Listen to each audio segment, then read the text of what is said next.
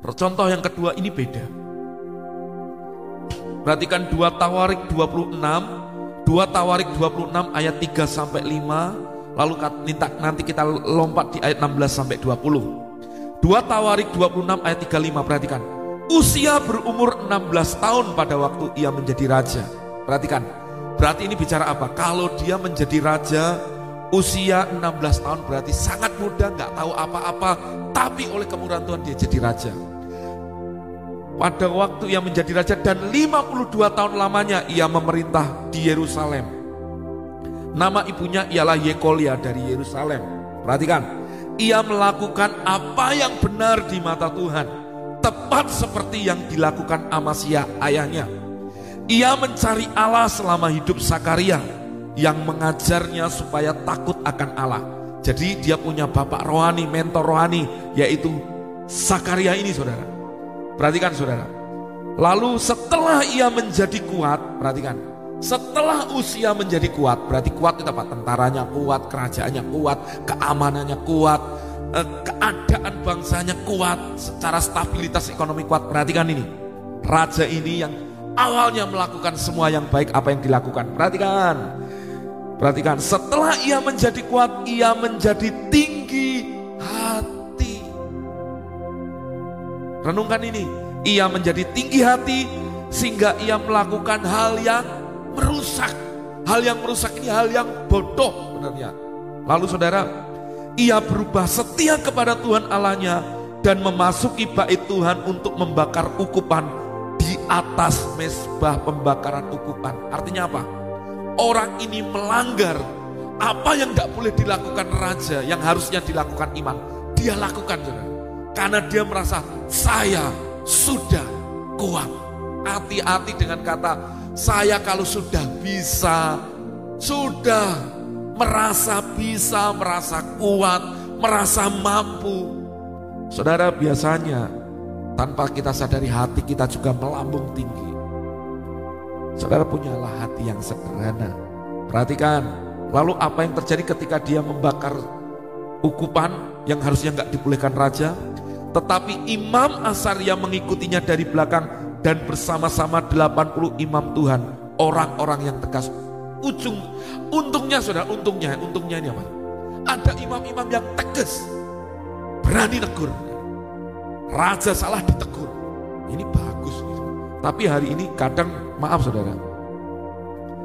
Ada banyak majelis ngawur, ada banyak pengusaha yang merasa nyumbang gereja paling besar, hidupnya nggak karu-karuan, pendetanya susah negur, karena takut ditinggalkan. Ini ngawur. Harus punya hati yang tegas. Perhatikan, perhatikan. Mereka berdiri di depan Raja Usia dan berkata kepadanya, Hai Usia, engkau tidak berhak membakar ukupan kepada Tuhan, hanyalah imam-imam keturunan Harun yang telah dikuduskan yang berhak membakar ukupan. Keluarlah dari tempat kudus ini karena engkau telah berubah setia. Engkau tidak akan memperoleh kehormatan dari Tuhan Allah karena hal ini. Perhatikan waktu hati kita berubah setia kita nggak terima kehormatan dari Tuhan. Itu renungan. Kalau engkau ingin terima kehormatan dari Tuhan belajar setia belajar dengan hati ini tulus setia saudara lalu perhatikan ya saudara tetapi usia dengan pokor ukupan di tangannya untuk dibakar menjadi marah. Waktu saya baca ini satu, ya merenung gitu saudara. Yang satu yang raja hebat. Ini ini kan anak keturunannya Daud saudara. Daud aja ditegur karena kesalahannya. Dia bisa berkata, aku sudah berdosa. Tuhan menyelamatkan Daud. Tetap diagungkan sampai detik ini. Untuk orang Israel itu rindu seperti Daud.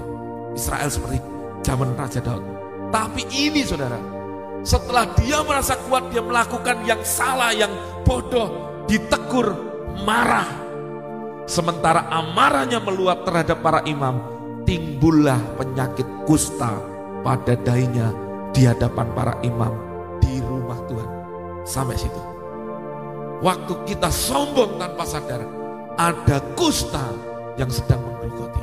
Mungkin hari ini bukan kusta jasmani, tapi ada sesuatu yang gerogoti di sana. Tanpa kita sadari saat kita sombong. Saudara, sampai hari matinya, usia itu ngalami ini saudara. Kusta ini. Saya berdoa kita semua boleh tangkap hati Tuhan. Bagaimana kita tetap punya hati yang sederhana. Jadi jauhkan dari kita dosa yang bodoh tadi. Dari berpikir kita bisa melakukan dengan cara kita. Tapi kita tetap mengandalkan Tuhan. Kalaupun kita ditegur, kita diingatkan. Bahkan maaf saudara. Kalaupun mungkin engkau nggak melakukan, tapi engkau sepertinya dipersalahkan. Kadang kita itu perlu belajar seperti Yesus. Tetap punya hati yang rendah hati. Bahkan dikatakan Yesus itu ketika di hadapan Pontius Pilatus ditanya, ditanya, apakah engkau Mesias? Yesus hanya jawab, mulut-mulut yang mengatakannya. Dan memang Pontius Pilatus melihat tidak ada kesalahan kepada Yesus untuk supaya Yesus itu dihukum mati. Tapi lihat, karena desakan orang, maka Yesus harus disalibkan. Sudah kita bisa melihat apa? Orang yang punya hati yang sombong, hati yang tinggi itu akan banyak mengalami masalah pasti dalam hidupnya. Ditegur nggak bisa, diingatkan nggak bisa. Kadang kalau kita ditegur, kita merasa pengennya malah nunjukin, saya kamu siapa? Nah ini. Bahkan ketika kita itu perlu belajar, kadang kalaupun kita nggak salah, dipersalahkan, kita disuruh apa? Diam. Karena waktu Tuhan itu pasti akan berbicara. Pembelaan Tuhan itu akan berbicara jauh lebih kuat daripada sekedar klarifikasi kita.